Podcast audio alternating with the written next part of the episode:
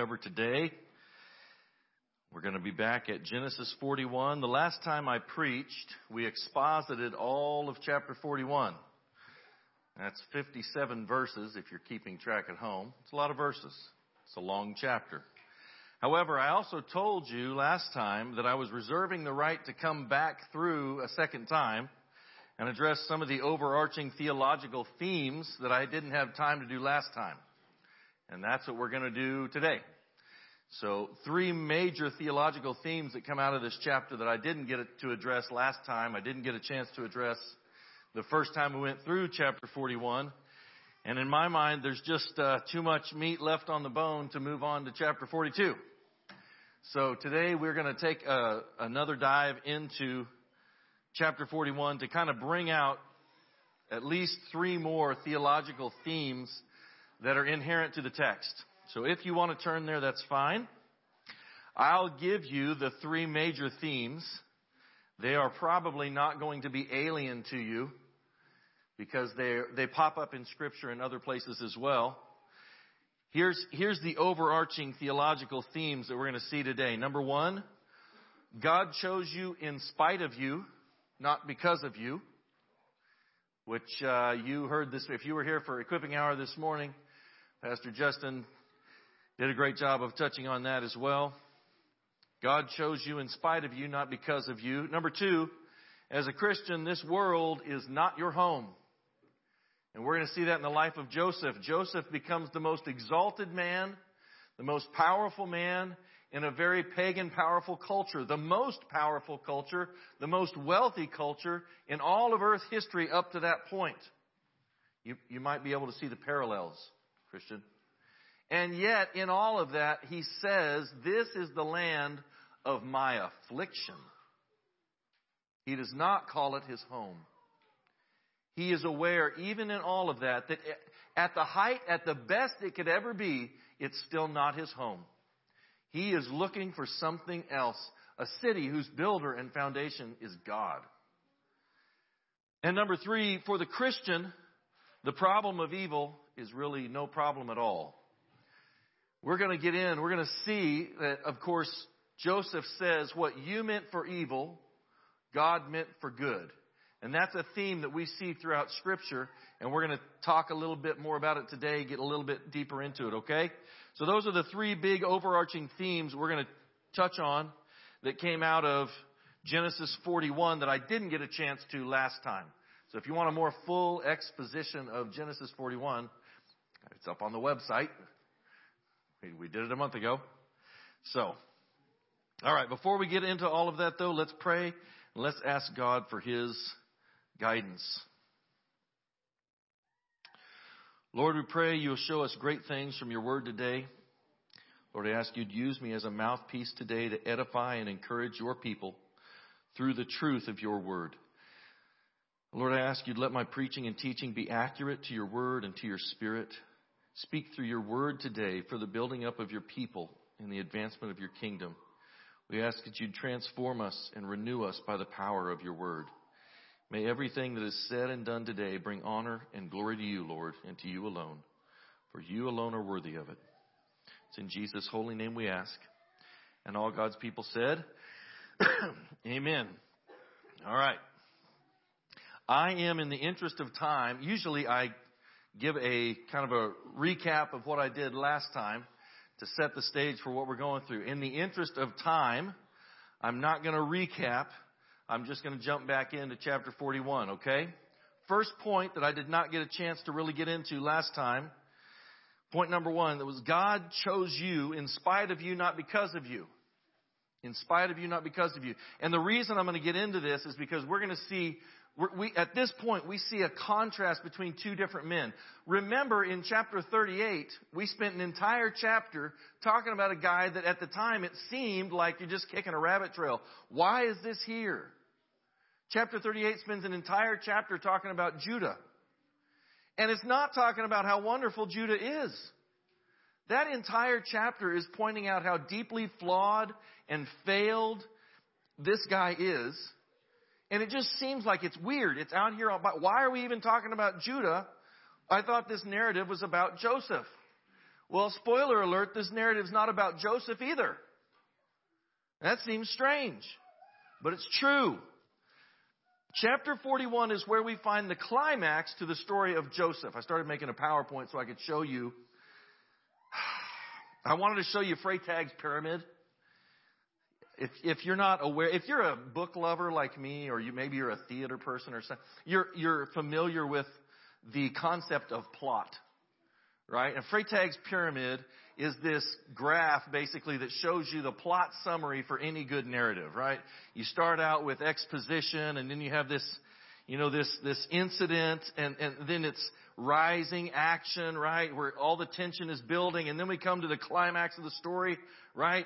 If you're a, if you're a theater lover or if you're a movie lover, it's, it's the big fight scene, right? We've been waiting for it. You can tell what kind of movies I like, can't you? Fight scene? I like Finding Nemo. Well, that, it, it might not be a fight scene there.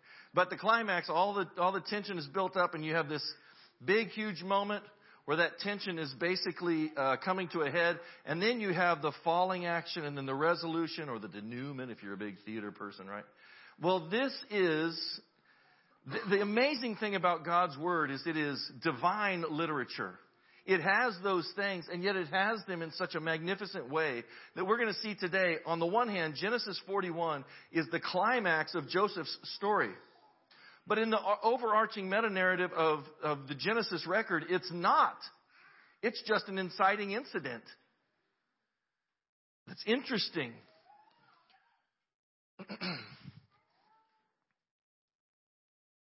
it's setting us up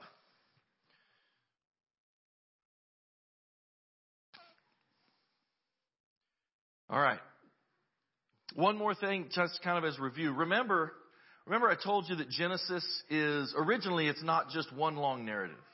It's actually 10 different, what's called toledots that are all put together, right?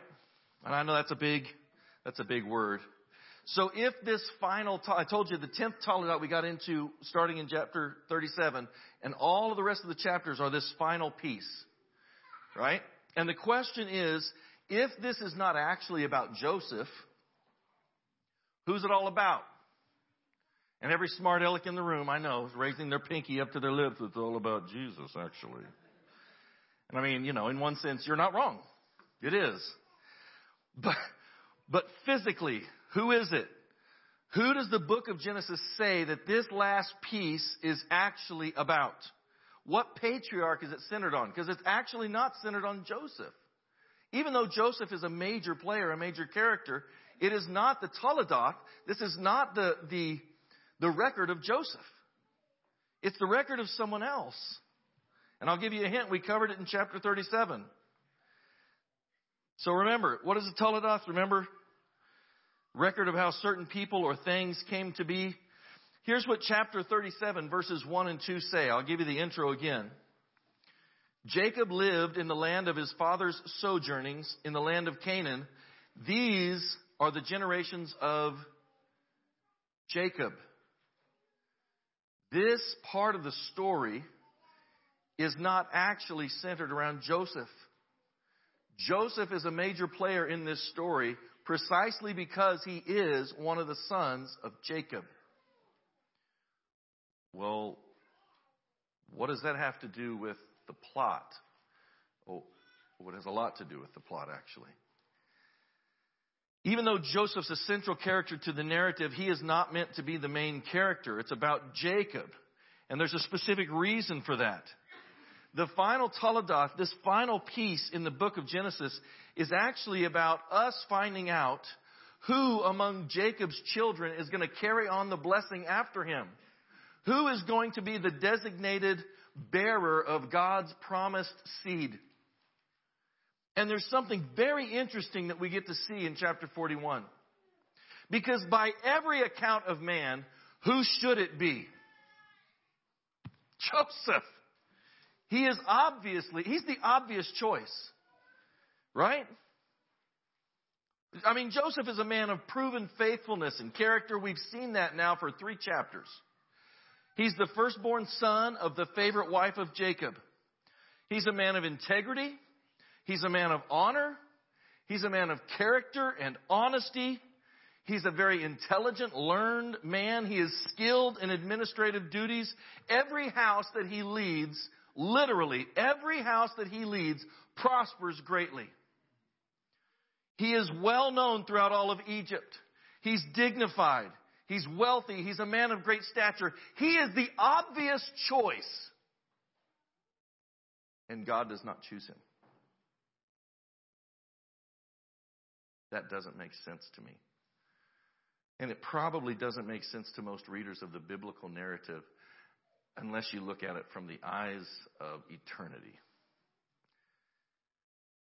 If anyone could have ever been chosen by God for anything through their own earthly merit or pedigree, it was Joseph. None of us stands up to his measure. I mean, have you been imprisoned for 13 years wrongly and still not sinned over it? Have you? Have you been in prison for 13 years and still blessed those who imprisoned you? Looked out for the good of those who falsely accused you and then abused you? No. I haven't either. Probably, if you or I were in that same situation, we would be praying, God, please take these thoughts from my mind because right now I'm plotting on how to kill these people that falsely accused me. But that's not what Joseph does. No. And yet, in all of that, Joseph is simply an early typology of Christ. He is not the Christ, nor is he even the bearer or the carrier of the, his seed. Who would God choose, choose instead of Joseph to be the carrier of his seed? Who would God choose? Judah. Judah. Judah. We spent an entire chapter talking about how flawed this man is. Right? The, the, same guy that has an entire chapter of scripture dedicated to showing his flaws, faults, and failures, that's who you're going to choose. Uh, if you want to read about that later, that's chapter 38. Why in the world would God choose Judah? But you see, God is showing a very important lesson to his people here. And it's an important lesson that he's going to have to repeat over and over and over and over. Moses repeats it to the children of Israel. Joshua repeats it to the children of Israel. Jesus repeats it over and over and over and over and over again. And what is that message? What is it that's so important for his people to know? It's this. God does not choose you based on your inherent righteousness or your goodness or your wisdom or your qualifications. If he did, Joseph would have been the obvious choice. Instead, he takes a dirty, wretched, broken sinner and he changes him. He takes a man who's well aware of his own faults, who's well aware of his own flaws, his own shortcomings, and he works in that wretched man's heart to change and renew him and to make him something different. He doesn't choose the man who thinks of himself as high and good and godly already. And in fact, that's why Jesus rejected most of the Pharisees and the scribes of his day. No, instead, God finds a man or woman who is painfully aware of their own unworthiness, and he chooses them in spite of their unworthiness. He doesn't choose them because they're worthy. They're not. Judah is not worthy. In case you're wondering, he's not even close. Well, then why would God choose him? Because God is good. And we are not. No, we are base, lowly, weak, despised.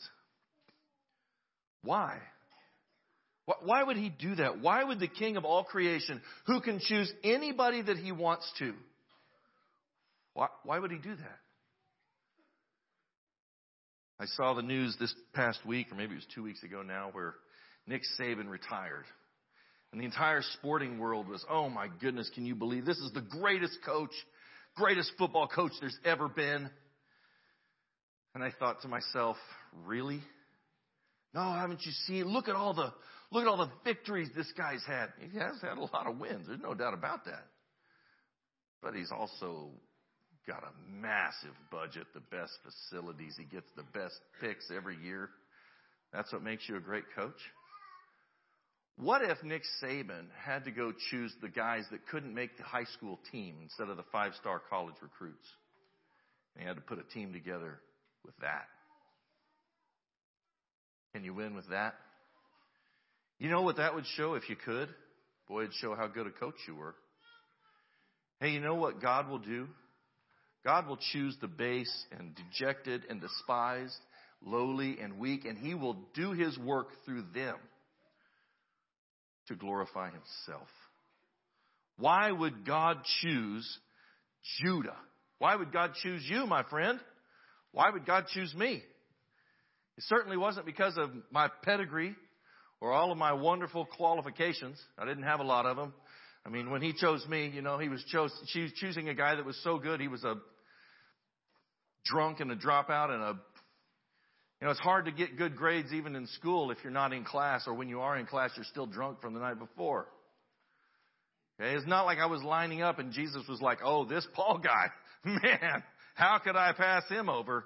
He's just, he's just so good. I can't do this without, I have literally heard Christians say things to that regard. Well, you know why God chose you? He just saw what you could do for His kingdom. You're so talented. You're in such a power of, you're in such a position of power and authority. Um, that is not why God chose you. That's the opposite, actually. God did not save you so that He could make a big deal out of you. He did not save you because you're a big deal. He saved you so that you could make a big deal out of Him. Why would the King of all creation choose these people who are so utterly unworthy um, for humility's sake? Because when He chooses a man or woman, He does it for His glory, not theirs. He doesn't want you getting the wrong impression. He loves you, obviously. But it's not His honor to serve you. It's your honor to serve Him. Consider what 1 Corinthians says. 1 Corinthians 26 to 31 says this. 1 Corinthians 26 to 31 says, For consider your calling, brothers. Not many of you were wise according to worldly standards. Not many were powerful. Not many of you were of noble birth. But God chose what is foolish in this world to shame the wise. God chose what is weak in this world to shame the strong. God chose what is lowly and despised in this world, even things that are not, to bring to nothing the things that are, so that, here it is, so that no human being might boast in the presence of God. 30. And because of him, you are in Christ Jesus who became to us wisdom from God, righteousness and sanctification and redemption, so that as it is written, let the one who boasts boast only in the Lord. Why does God do it that way? He is, he will not share his glory with any man. Side note, real quick, notice that uh, verse 30 says, Why you're in Christ? Because of who? Because of him you're in Christ Jesus. Just not because you were so wise or so good. Back to the point, though, God did not choose you because you're such a great man or woman. He didn't choose you because you were so noble or wise or powerful or wealthy or famous or dignified. No, He chose you just like He chose Judah in spite of you. Not because of you. He chose you in spite of you. Why did God choose to save and transform Paul Wilson? It was not because Paul Wilson was so wise or wonderful or loaded with talent or any of that, because I'm not. No, instead, He chose to love the unlovely. Why would God do that? Because He's good and we're not. And I thank God for that. He chose us in spite of us, not because of us. Point number two that we're going to get out of this Turn with me to the end of chapter 41. We're just going to read three little verses. There's just so much here. I basically had to go over it last time, and now I want to really spend some time on it and pull, pull this out. Go with me to chapter 41, verse 50. Verse 50. Genesis 41, verse 50 says this. Before the year of famine came, two sons were born to Joseph Asenath, the daughter of Potiphera, the priest of On, bore them to him. That's his wife. Joseph called the name of the firstborn Manasseh, for he said, God has made me forget all my hardship and all my father's house. Manasseh, by the way, is derived from the Hebrew word nasha, which literally means to forget.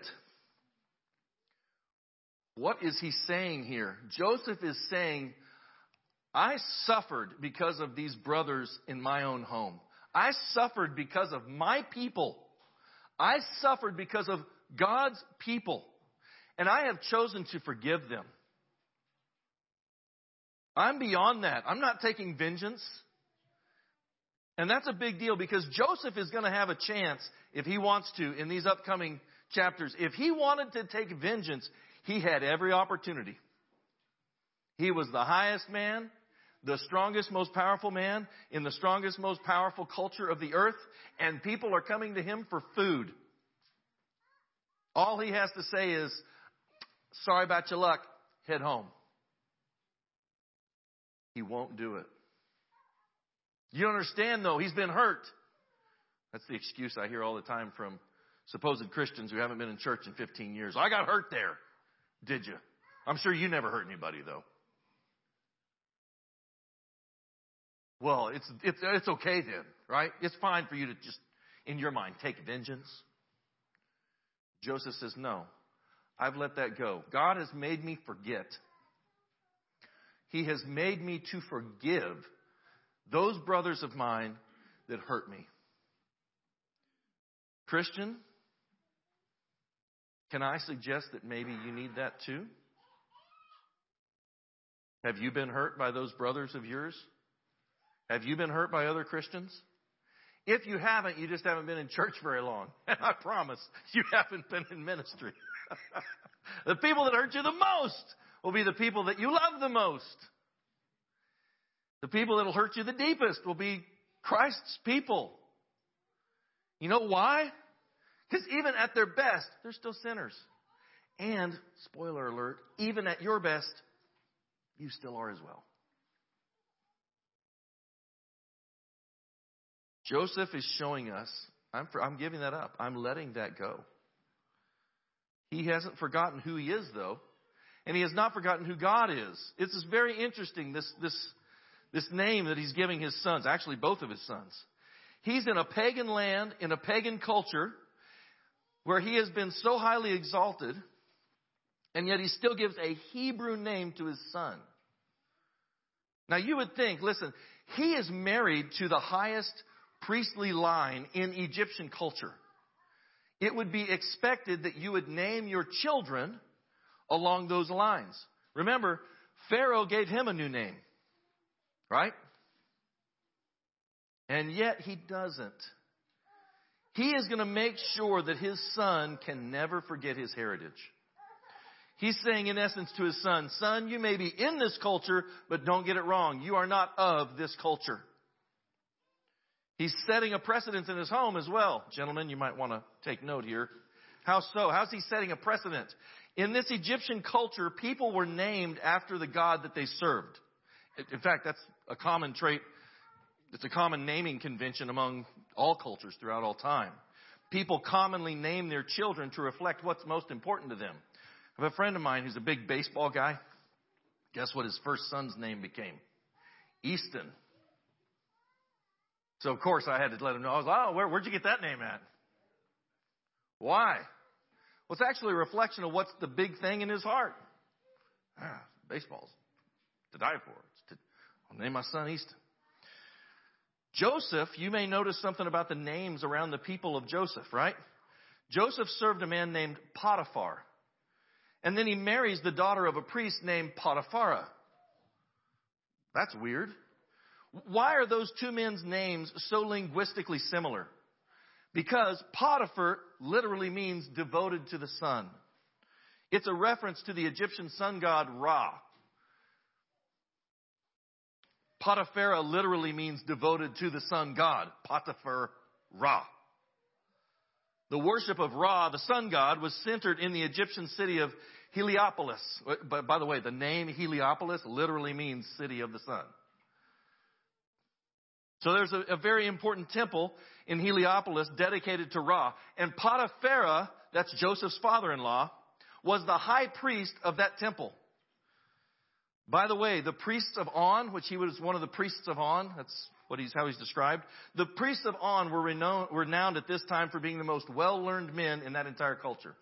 They were smart. They'd done a lot of reading, a lot of studying. That was very, that was not a very common thing in that day and age. They were learned men. They were also commonly thought to be prophetic seers. So when Pharaoh gave the daughter of Potiphera to Joseph as a wife, he was also showing the Egyptians, hey, this guy Joseph is well learned and he's a prophetic seer. It only makes sense he should be married into this, this line. But as a man living in Egypt married to the daughter of the most important priest of the entire land, it would have been expected that he would name his sons accordingly. However, he doesn't. He gives them Hebrew names. He stands in the face of the most powerful pagan culture of his day and he says, as for me and my house, we will serve the Lord. We're not going to serve this culture. We're not going to serve the, this pagan land. We are not in a land that is our home. Let me tell you another incredible thing about this scene. I think it's just interesting. Um, Joseph's wife is named Asenath. That's an interesting word because it can actually have two meanings. Asenath can mean she who belongs to her father. And that's probably what he had in mind when he named her. But you know what else it can mean? It's very interesting. It can also mean she who belongs to the Creator. Now, I like to think that through her marriage to Joseph, perhaps she actually came to know and love the Creator. Is that true? Can I prove that? I don't know. But I hope to see her one day in glory. Will I? No idea. But I think it's interesting nonetheless. I think it's interesting that those two boys grow up to know the Lord even though they've grown up in a pagan land. It's interesting to me that they can grow up in a pagan land, in a pagan culture, with a dad who's at this very high position in this pagan land and culture and come to know the Lord. 52, verse 52. What about the second son? The name of the second son Joseph called Ephraim. For, he said, God has made me fruitful in the land of my affliction. Notice that he calls Egypt the land of his affliction. He knows Egypt's not the promised land. He knows no matter how exalted he is, Egypt is not his home. It's not the land of his fathers or of God's promise.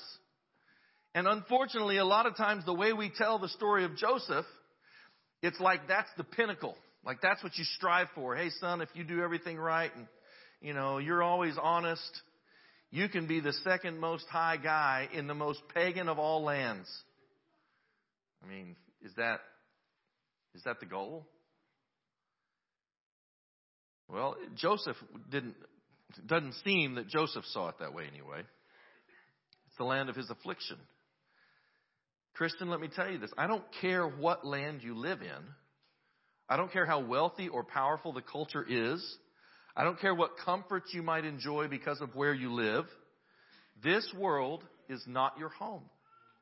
This is the land of your affliction.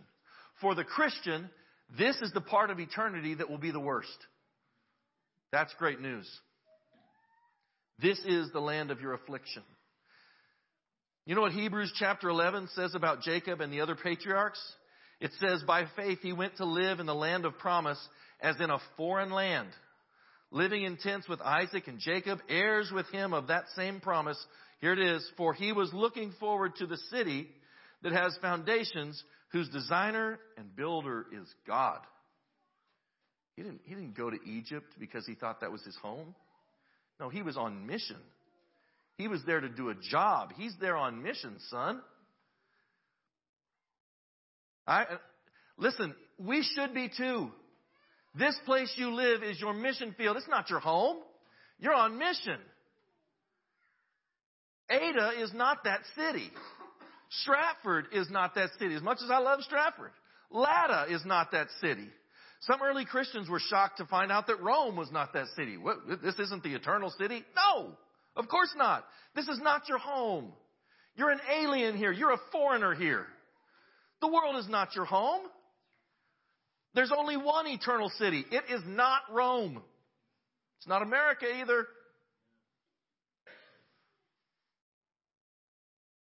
I really want to get into that. I'm not gonna.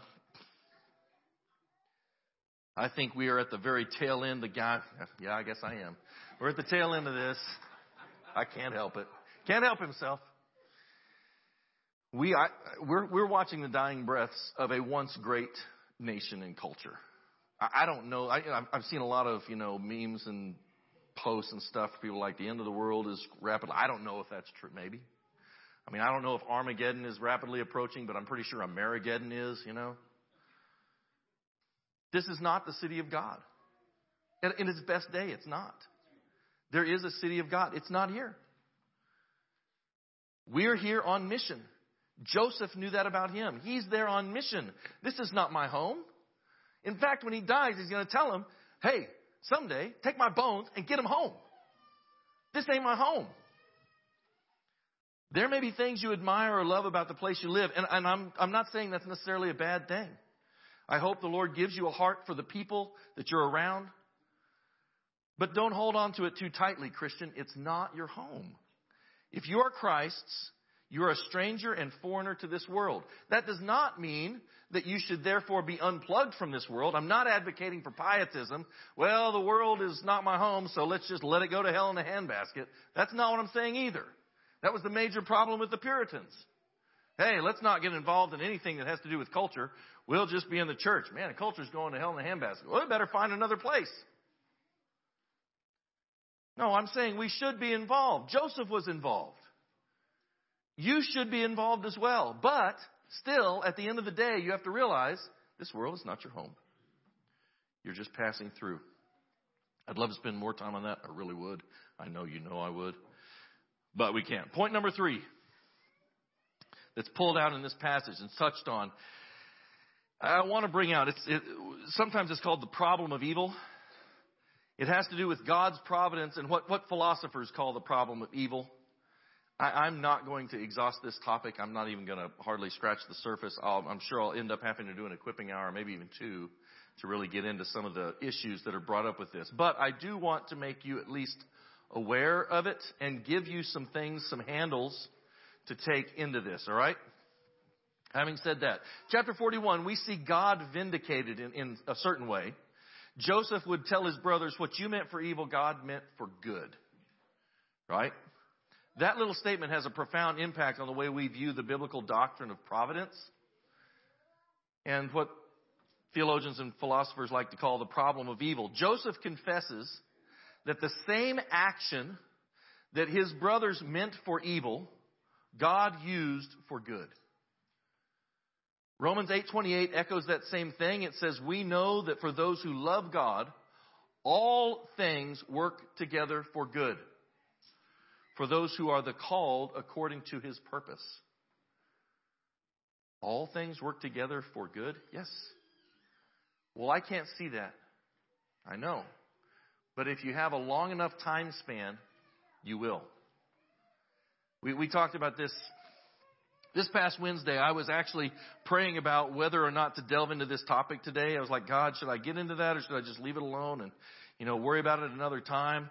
And, uh, and Justin comes along Wednesday morning. He's like, Hey, can you fill in for youth group tonight? And I'm like, sure. And whether you realize it or not, by the way, the youth group's been going through a video study called the Road Trip to Truth.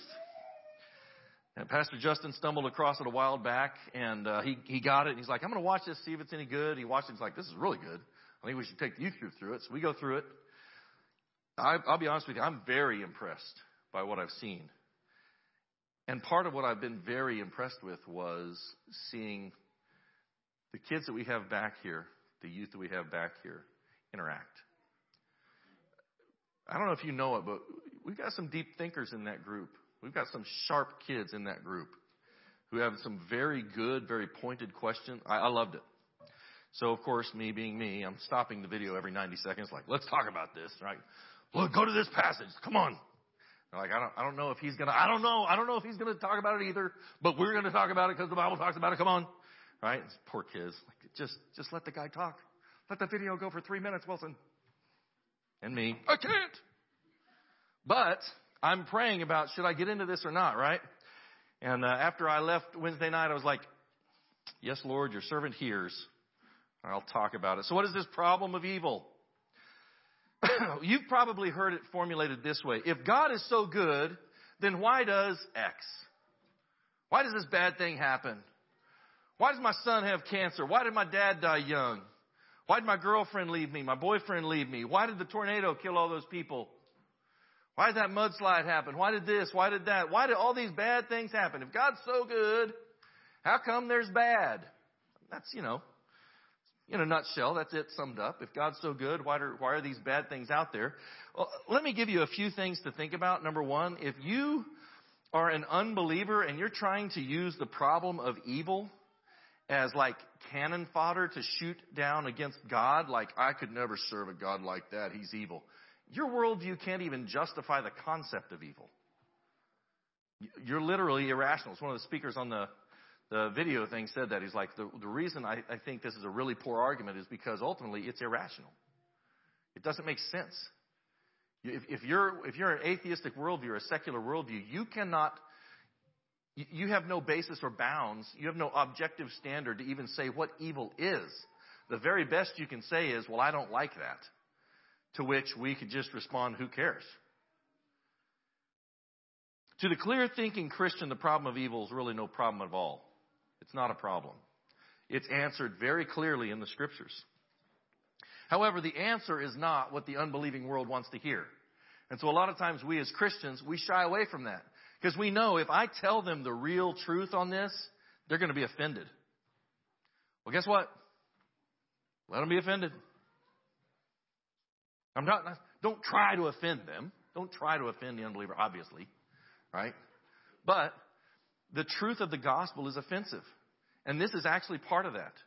Part of this that's going to be offensive to people is God controls it all. He sends calamity. In fact, we see that in this passage of Genesis. Who sent the famine?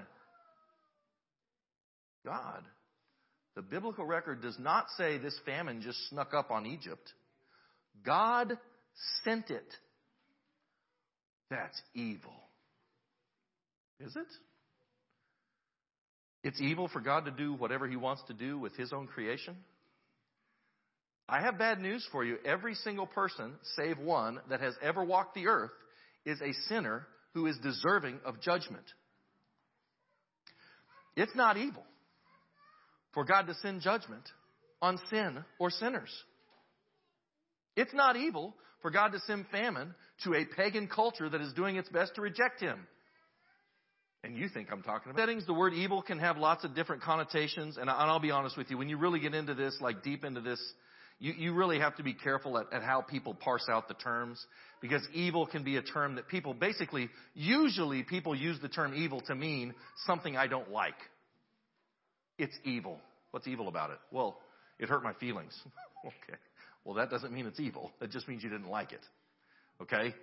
It, uh, it hurts people's feelings when they're a murderer and the judge says you're going to prison. That doesn't mean it's wrong. There's natural evil, tornadoes, disasters, disease. There's moral evil. That's person. That's the kind of evil that's in us wickedness of your flesh, sin, transgression. Third, there's supernatural evil, like demonic evil. Fallen spirit beings who are highly skilled in their wickedness. They've been plying their supernatural e- on evil on every generation since creation. The fourth category of evil is eternal evil. I'm not going to delve into all of that. I will say this eternal evil, I don't know if you've thought about this or not, is never going to be destroyed. What do you mean it'll never be destroyed? It will never be destroyed. Eternal evil will exist in eternal hell. Hell is where God is not supplying mercy or grace. Hell is where the righteousness is not. Where his holiness is not on display. It's where evil is and evil's there forever. In terms of John MacArthur, I think he got it right. Because those who occupy hell will be punished and tormented forever, and they will think of it as evil, and it is actually righteous, good, and true. So we must concede this. Evil is real. It's not just something that appears. There's no, well, that appears to be evil, but it's not really evil. No, there, there is real evil in the world. Because there is real sin in the world. And real sin brought in real evil with it. It's very much a part of our experience on this earth. But why? That's the question. Why? Right? And, and we often will say, well, God gave Adam and Eve free will. They rebelled against him. They brought in evil. And that has had incredible consequences. And that's true. But then you could always make the retort, well, then why did God give them that? Why did God even make it available? And you, you could even say this. You could say, well, it was actually Satan. Oh, okay. But God created Satan. So then the question, basically in the Christians, it, it comes back to the Christian's lap. How in the world can this be? And the Arminian wants to get God off the hook, basically. And so the Arminian will say, well, God didn't know, but he, you know, or he, he knew, but he didn't have the power to change. It's not true. We must concede that evil, evil is real. It's a very part of our experience on earth, but why? Why is there evil? One part of the, the reason that there is evil on earth hinges on the fact that God is loving and long suffering. What? How can God be loving and long suffering and that's actually what's allowing evil to go on longer on the earth? Well, because if God decided to get rid of all sin, he'd have to get rid of all sinners. Question Do you sin? If you answer yes, then you are a sinner and God would have to destroy you. Do you sin? If you answer no, First John says you're a liar, which means you're a sinner, which means God would have to destroy you. Why? So why do we still have sin? Because he is patiently waiting for the redemption of all his chosen people before he destroys this sinful world. So 2 Peter 3 9 says, it says, the Lord is not slow to fulfill his promise as some count slowness, but is patient toward you, not wishing that any should perish, but that all should reach repentance. He is going to do a work where he reaches all of his chosen people with repentance. So in one sense, evil exists because God is still at work changing hearts and making saints out of sinners. Okay, so you might say this, okay, preacher man, that only tells us why it persists. It tells us why it's still here. That doesn't tell us why it is here to begin with. Why does God allow it in the first place? Okay, fair enough. Let's talk about the very beginning of evil. Did evil first come through Adam and Eve? They were tempted by the serpent, so maybe evil first came through Satan? But God made Satan. So did evil really actually come from God? But you see, there's a problem here. When God made all of those creatures, He made them perfectly. they were without flaw. They were without failure. They were without sin. So even though He created them, He didn't directly create the evil. But evil exists anyway. So God must have at least decreed it, right? It, the word says He decrees the end from the beginning. Yes, that is correct. Why would God do that? Why would He allow evil that He could have prevented? Listen to what our Confession of Faith says. This is from the 1689 London Baptist Confession. God, this is a quote, God from all eternity did, by the most wise and holy counsel of His own will, freely and unchangeably, ordain whatever comes to pass. Yet so, as thereby God is neither the author of sin, nor is violence offered to the will of the creatures. In other words, he did not force their will to do that. Nor is the liberty or contingency of secondary causes taken away. It's actually established. Goes on to say, sinfulness proceeds from the creature and not from God, who being most holy and righteous, neither can be the author of sin, nor is ever the approver of sin. All that God decrees and providentially brings to pass is all to the praise of His glory. We'll see if you're familiar with the Baptist Catechism. Why did God create you and everything else? for his own glory. What?